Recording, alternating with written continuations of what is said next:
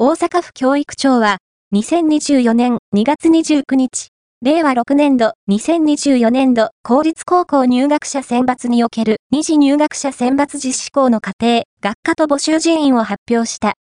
特別入学者選抜を実施するのは、美濃東、総合学科、摂津、体育など、